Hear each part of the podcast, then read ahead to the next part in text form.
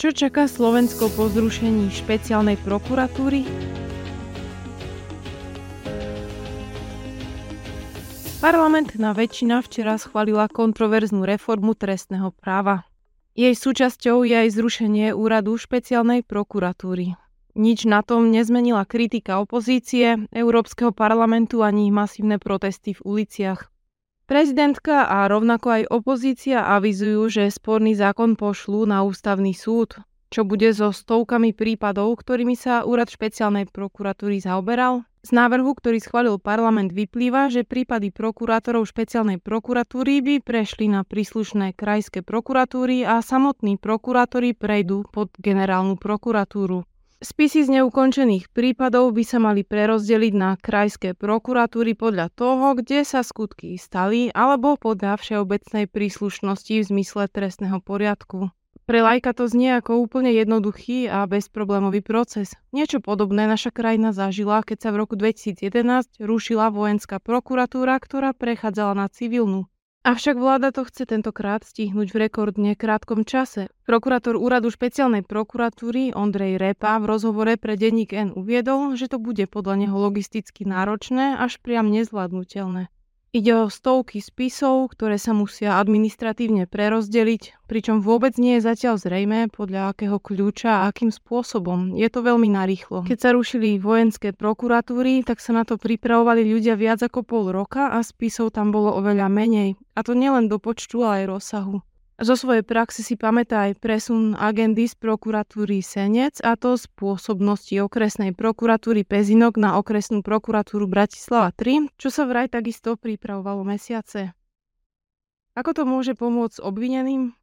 Fakt, že celý proces zrušenia úradu špeciálnej prokuratúry, ako aj ďalšie navrhované zmeny sa dejú za veľmi krátky čas bez predchádzajúcej odbornej diskusie, zváženia možných dopadov a personálnej, materiálnej či organizačnej prípravy môže byť obvineným na prospech. Agendu úradu špeciálnej prokuratúry tvoria len tie najzávažnejšie trestné činy. Spisy na úrade špeciálnej prokuratúry sú značne obsiahle a trestná činnosť veľmi špecifická.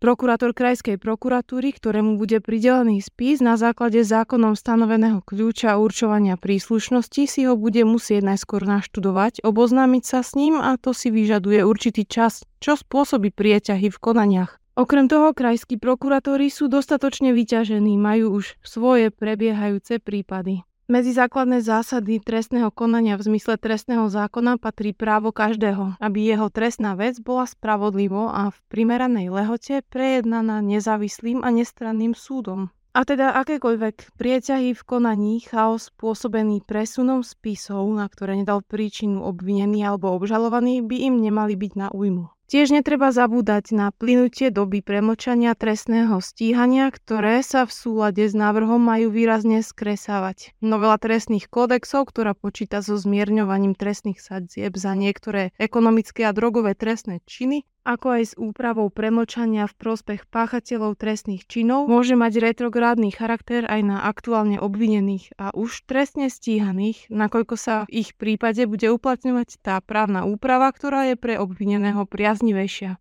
Podľa špeciálneho prokurátora Daniela Lipšica bude tak premočaná napríklad kauza Gorila, v ktorej je trestne stíhaný Jaroslav Haščák a aj kauza Mytník 3 s trestne stíhaným Miroslavom Výbohom. Trestné stíhanie v týchto prípadoch bude z dôvodu premlčania zastavené. Daniel Lipšic upozorňuje na to, že novela ponúka možnosť, ako by sa mohol viacerým ľuďom vrátiť už zhábaný majetok.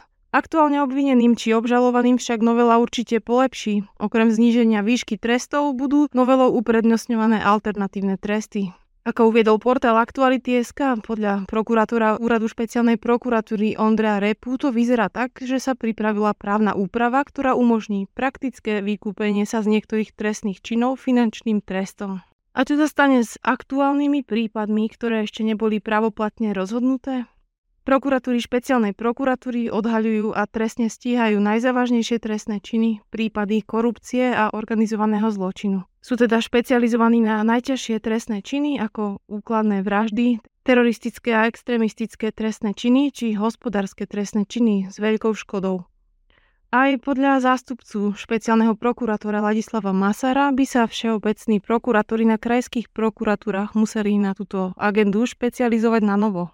To bude trvať určité časové obdobie, aj mesiace, a budú časovo limitovaní aj v dôsledku znižovania premočacej doby. Z praktického hľadiska dôjde aj k logistickej komplikácii, nakoľko špecializovaný trestný súd v Pezinku sa novelou neruší. V prípade, že sa vecou po špeciálnej prokuratúre bude zaoberať Krajská prokuratúra v Košiciach či v Prešove, prokurátor bude musieť cestovať na špecializovaný trestný súd až do Pezinka.